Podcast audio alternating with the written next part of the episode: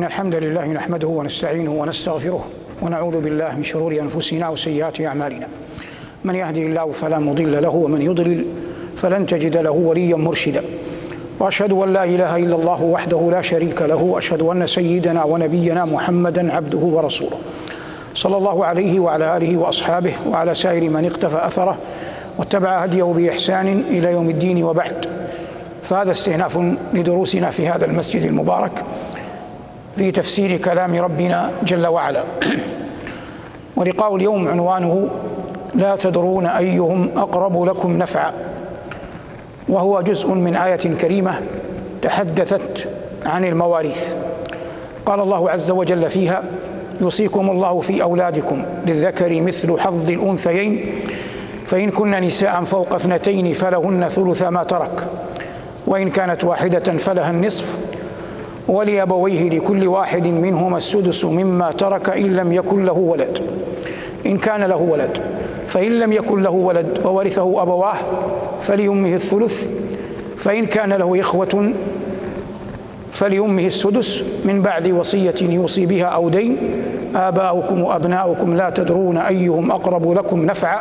فريضة من الله. إن الله كان عليما حكيما. يظهر بجلاء أن لقاء اليوم يأخذ منحا فقهيا. وفي هذا بيان للناس حتى يدرك الناس عظمة هذا الكتاب المبين. كما قال الله عز وجل ما فرطنا في الكتاب من من شيء وقال ربنا وتمت كلمة ربك صدقا وعدلا صدقا في أخباره وعدلا في أوامره ونواهيه. قال أصدق القائلين يوصيكم الله في أولادكم. لفظ أولاد جمع لكلمة ولد وكلمة ولد في العرف الشرعي اللغوي بمعنى كل مولود ذكرا كان أو أو أنثى. على خلاف ما عليه العامة فإنهم إذا أطلقوا كلمة ولد إنما يريدون بها ضد الأنثى يقابلها الأنثى. لكن في كلام العرب وفي كتاب الله وهو عربي قطعا الولد يطلق على الذكر ويطلق على الأنثى. فالله عز وجل يقول يوصيكم الله في أولادكم. فهذا جمع بينهما بين الذكر والأنثى في لفظ الأولاد والمعنى أنهم مشترك انهما مشتركان في أصل الميراث في أصل الميراث بمعنى أن الابن يرث والبنت ترث. هذا المعنى الأول. يوصيكم الله في أولادكم يشتركان في أصل في أصل الميراث. فكل مولود لميت يرث. كل مولود مباشر للميت يرث. صغيرا كان أو كبيرا ذكرا كان أو أو أنثى. من كان كل من استهل صارخا فما فوق يرث. كل من استهل يعني ولد صارخا يرث فما فوق يعني ما دام حيا وقت موت الوارث واضح؟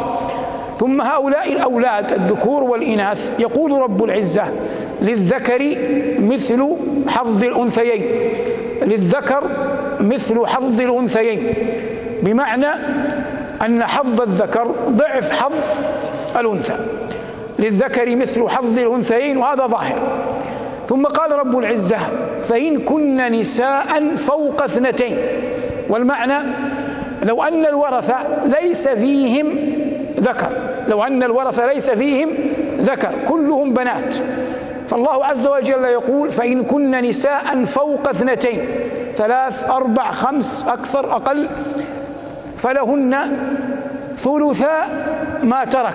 من الذي ترك؟ الميت الوارث الأب. فلهن ثلثا ما ترك. ونجعل هذا اليوم قاعدة أن الميت المورث ترك مئة وعشرين ألفا. فلهن ثلثا ما ترك. ثلث المئة والعشرين أربعون. فالثلثان ثمانون. والباقي لباقي الورثة. واضح الآن؟ فلهن ثلث ما ترك. لو فرضنا أن الميت لم يترك إلا ابنة واحدة. ليسوا نساء فوق اثنتين. لسنا نساء فوق اثنتين. فقال الله عز وجل وإن كانت واحدة فلها فلها النصف أي من المئة والعشرين لها كم؟ ستون لها كم؟ ستون. فقال الله عز وجل وإن كانت واحدة فلها النصف. ثم قال جل وعلا ولأبويه. أبوا من؟ الميت. ولأبويه لكل واحد منهما السدس مما ترك إن كان له ولد. فهذا الميت لو فرضنا له أولاد ذكورا كانوا أو إناثا قليلا كانوا أو أو كثورا. فهم يجعلون نصيب الوالدين نصيب الأب نصيب الأم كل واحد منهما يعني واحد للأب وواحد للأم السدس فقط. فنعود للمئة والعشرين. فيصبح حظ الوالد كم؟ سدس المئة والعشرين عشرون. وللوالدة كم؟ عشرون. والباقي لباقي الورثة. واضح الآن؟ واضح. فالله عز وجل يقول ولا السدس مما ترك إن كان له ولد. لو فرضنا أن هذا الميت لم يترك ولدا نفرض أن شابا ما مات ولم يتزوج بعد فالله عز وجل يقول في هذا ولأبويه لكل واحد منهما السدس إن كان له مما ترك إن كان له ولد. فإن لم يكن له ولد وورثه أبواه فلأمه الثلث. فإن لم يكن له أي ليس للميت ولد وورثه أبواه فلأمه الثلث. لما قال جل وعلا وورثه أبواه علمنا أن ليس له وارث إلا إلا الأبوين. فالله عز وجل لم يقل لنا هنا كم نصيب الأب لكنه قال لنا نصيب الأم. فقال جل وعلا فلأمه الثلث المئة والعشرون. كم ثلثها؟ أربعون. كم ثلثها؟ أربعون. كم يبقى؟ يبقى ثمانون. لمن الثمانون؟ للأب. لمن الثمانون؟ للأب مع أن الله لم يقل هنا إن الباقي للأب لكن كيف عرفنا؟ عرفنا عقلا ونقلا عرفنا عقلا ونقلا. أما نقلا فلحديث ابن عباس رضي الله تعالى عنهما أن النبي صلى الله عليه وسلم قال ألحقوا الفرائض بأهلها فما بقي فهو لأولى رجل ذكر. ألحقوا الفرائض بأهلها فالأم صاحبة فرض. والله عز وجل قال فلا لها الثلث فأعطيناها الثلث فالباقي أولى رجل ذكر هو من؟ الأب هو من؟ الأب في الحالة هذه لأن الله قال وورثه أبواه. وقلنا هذا من حيث النقل من حيث العقل أن الله عز وجل قال وورثه أبواه. أي ليس له وارث إلا, الأبو إلا الأبوين. فلما لم يكن له وارث إلا الأبوين وأعطى الله الأم الثلث فما بقي قطعا سيكون لمن؟ للأب. سيكون لمن؟ للأب. هذا ما يتحرر إلى هنا. ثم قال جل وعلا فإن كان له إخوة فلأمه السدس. فإن كان له إخوة فلأمه السدس. الآن الحالة باقية كما هي. الميت شاب ترك أبا وأما وترك مئة وعشرين ألفا. أعطينا الأم الثلث أربعين وأعطينا الأب ما تبقى. لكن في حالة أخرى شاب مات لكن عنده إخوة. عنده ماذا؟ عنده إخوة. هؤلاء الإخوة يحجبون الأمة حجب نقصان. حجب نقصان. ينزلونها من الثلث إلى إلى السدس. ينزلونها من الثلث إلى السدس. بالرغم من أن الإخوة لن يستفيدوا شيئا لن يرثوا. سينزلون أمهم من الثلث إلى السدس وهم لن يرثوا. لأن الإخوة لن يرثوا مع وجود الأب. لن يرثوا مع وجود الأب فالأب يحجب أبناءه الذين هم إخوة الميت يحجبهم حجب حرمان واضح الآن؟ فينزل حق الأم من الثلث إلى إلى السدس كما قال ربنا جل وعلا.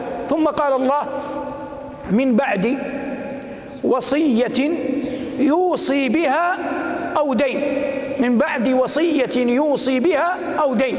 من بعد وصية يوصي بها الميت أو دين عليه. من بعد وصية يوصي بها الميت أو دين عليه. واضح؟ الأصل أن الدين يقدم قبل إنفاذ الوصية. لكن في لفظ القرآن قدمت الوصية على الدين بإجماع الناس بإجماع العلماء. نبدأ أولا بقضاء الدين ثم بإنفاذ الوصية. لكن الله قدم الوصية هنا لأن الدين يوجد من يطالب به. أصحاب الدين سيأتونك لن يتركوك يطالبون بالدين. أما الوصية غالبا فإن من من وصي له بشيء قد لا يعلم فلا يأتي يطالب بها. فالله عز وجل قدمها تحذيرا للورثة أن يغفلوا الوصية. تحذيرا للورثة أن يغفلوا الوصية. قال رب العزة من بعد وصية يوصي بها أو دين. لكن هذه الوصية لا يعمل بها إلا إذا اشترطنا فيها شروطا ثلاثة. إلا إذا اشترطنا فيها شروطا ثلاثة. الشرط الأول أن تكون الوصية في الثلث فما دون. في الثلث فما دون. لقول النبي عليه الصلاة والسلام لسعد بن أبي وقاص أحد العشر المبشرين من بني زهرة أخوان رسول الله صلى الله عليه وسلم قال له الثلث والثلث كثير. الثلث والثلث كثير. وكان بعض العلماء بعض الصحابة يقول وددت لو أن الناس خرجوا من الثلث إلى الخمس. لأن الله عز وجل قال فاعلموا أن لله خمسه فرضي الله عز وجل لذاته العلي بالخمس فالأولى أن تكون الوصية في الخمس. لكن يجوز في الثلث فما دون لقول النبي لسعد الثلث والثلث كثير. هذا الشرط الأول. الشرط الثاني أن لا تكون الوصية فيها شيء لوارث. أن لا تكون الوصية فيها شيء لماذا؟ لأحد من الورثة. لحديث أبي أمامة الباهلي رضي الله عنه قال سمعت النبي صلى الله عليه وسلم في حجة الوداع يقول إن الله عز إن الله تبارك وتعالى أعطى كل ذي حق حقه فلا وصية لوارث. إن الله أعطى كل ذي حق حقه فلا وصية لوارث. فلو أن هذا الميت قال لولدي فلان من أبنائي أو لابنتي فلان من بناتي كذا وكذا فإن هذا لا يعمل به. لأن النبي عليه الصلاة والسلام قال لا وصية لوارث. الحالة الثالثة وهي بعيدة أن تقع إن شاء الله لكن يقولها الفقهاء من باب الاحتياط وهو أن يوصي بشيء محرم أن يوصي بشيء محرم فلا يعمل بالوصية. لا طاعة لمخلوق في معصية الخالق وإنما الطاعة في في المعروف وليس من المعقول. رجل مفضي إلى ربه نعين على معصية الله. هذا ليس بمعقول. ظاهر الآن ثم قال الله عز وجل أو دين ثم قال رب العزة آباؤكم وأبناؤكم لا تدرون أيهم أقرب لكم نفعا. الإنسان يبقى مهما بلغ علمه غير مطلع على الغيب. فلا يدري مصالح الدين مصالح الدنيا مصالح الأولى مصالح الآخرة تأتيه من قبل آبائه أو من قبل أبنائه. ولا يدري أي أبنائه أبر ولا أي أحد به أرفق. ولا يدري أين المصلحة تأتيه من قبل أبويه أو من قبل أبنائه أو من قبلهما جميعا. وليس لأحد أن يقسم ما تكفل الله عز وجل بقسمته. فالله عز وجل تولى وتوكل تولى هذا الأمر ولهذا قال جل وعلا بعد فريضة من الله. فهذه فريضة من الله. لا يملك أحد كائنا من كان أن يغير فيها شيئا. فالله عز وجل الغنائم التي في الحروب وهي الأنفال والزكاة التي هي الركن الثالث والإرث كله تكفل جل وعلا به وقسمه تبارك وتعالى. ولذلك قال جل وعلا في خاتمة الآية إن الله كان عليما حكيما عليما بما يصلح شأنكم عليما بمن بمن يستحق عليما بمن لا يستحق. فلو آتينا الآن نراجع ما قررناه. وهذا الدرس أظن قد مر معنا كثيرا لكنني كنت أتي به مجزأ واليوم واليوم بحمد الله أتيت به مجتمعا. فلما نأتي مسألة كيف أن الأمة كيف أن الأمة أبناؤها يتسببون في خفض حقها في نقصان حقها من الثلث إلى السدس. الله عز وجل قال فإن كان له إخوة فليمه السدس. هذا الأب الذي ليس له أبناء يأخذ الثلثين والأم تأخذ الثلث. ليس لديه أبناء يعولهم فيكفيه الثلثان. لكن عندما يكون له أبناء إخوة للميت يجعلون نصيب الأم يخرج من الثلث إلى إلى السدس. فيصبح ما بقي وهو خمسة أسداس كله لمن؟ للوالد. لحاجته لوجود الأبناء. لحاجته لوجود الأبناء. فوجود الأبناء يجعلون حظ الأم حقها ينزل يجعلون حظ الأبناء وحقها ينزل ينزل إلى هذا الحال. تنتقل من من الثلث إلى إلى السدس. وهذا بين. قلنا قال الله عز وجل آباؤكم وأبناؤكم لا تدرون أيهم أقرب لكم نفعا. إن علمك وهذا سيأتي معنا كثيرا في الدروس. إن علمك بأن الغيب لا يعلمه إلا الله وأنك لا تدري أن الخير أين مكانه أين موطنه. يجعلك يعظم توكلك على من؟ على الله. وثمة آية عظيمة وكل القرآن عظيم. ختم الله عز وجل بها سورة هود. قال الله ولله غيب السماوات والأرض وإليه يرجع الأمر كله. ثم قال بعدها فاعبده وتوكل عليه. وما ربك بغافل عما تعملون. من الدعاء الذي يمكن أن يستسقى من هذه الآية الكريمة أن العبد يقول في دعائه اللهم يا من يعلم الغيب وإليه يرجع الأمر كله اجعلني برحمتك ممن توكل عليك فكفيته. اجعلني برحمتك ممن توكل عليك فكفيته فإن الله يقول وقوله الحق ولله غيب السماوات والأرض وإليه يرجع الأمر كله فاعبده ودعاؤك نوع من من العبادة. وتوكل عليه فتقول اجعلني برحمتك ممن توكل عليك فكفيته فاعبده وتوكل عليه وما ربك بغافل عما تعملون. هنا بينها الله جل وعلا بسورة النساء في هذه الآية المباركة التي نحن بصدد الحديث عنها أنه قال جل وعلا آباؤكم وأبناؤكم لا تدرون أيهم أقرب لكم نفعا. وهذا أمر كل من يعقل يدركه. لكن أحيانا الطريقة في التعبير تختلف. أحدهم دفن ابنا له. فقال بعد أن وقف على قبره هذا في السلف قديم قال والله يا بني ما علينا من موتك غضاضة وليس بنا إلى غير الله حاجة. فأما قوله وليس بنا إلى غير الله حاجة كلمة عظيمة. لكن قوله في الأول ليس بنا على موتك غضاضة لا تليق. فإن النبي صلى الله عليه وسلم وهو أعظم الصابرين وأعظم المتوكلين قال إن العين لتدمع وإن القلب ليحزن وإن على فراقك يا إبراهيم لمحزونون. وأسوأ أحوال المرء أن ينازع فطرته التي فطره الله عليها. منازعة الفطرة لا تليق وإنما الإنسان العاقل الحصيف المتبع للشرع يبقى على الفطرة التي فطر الله الناس عليها وقد فطر الله الناس على أنهم يفرحون بما يفرح ويحزنون لما يحزن والعلم عند الله وصلى الله على محمد وآله والحمد لله رب العالمين.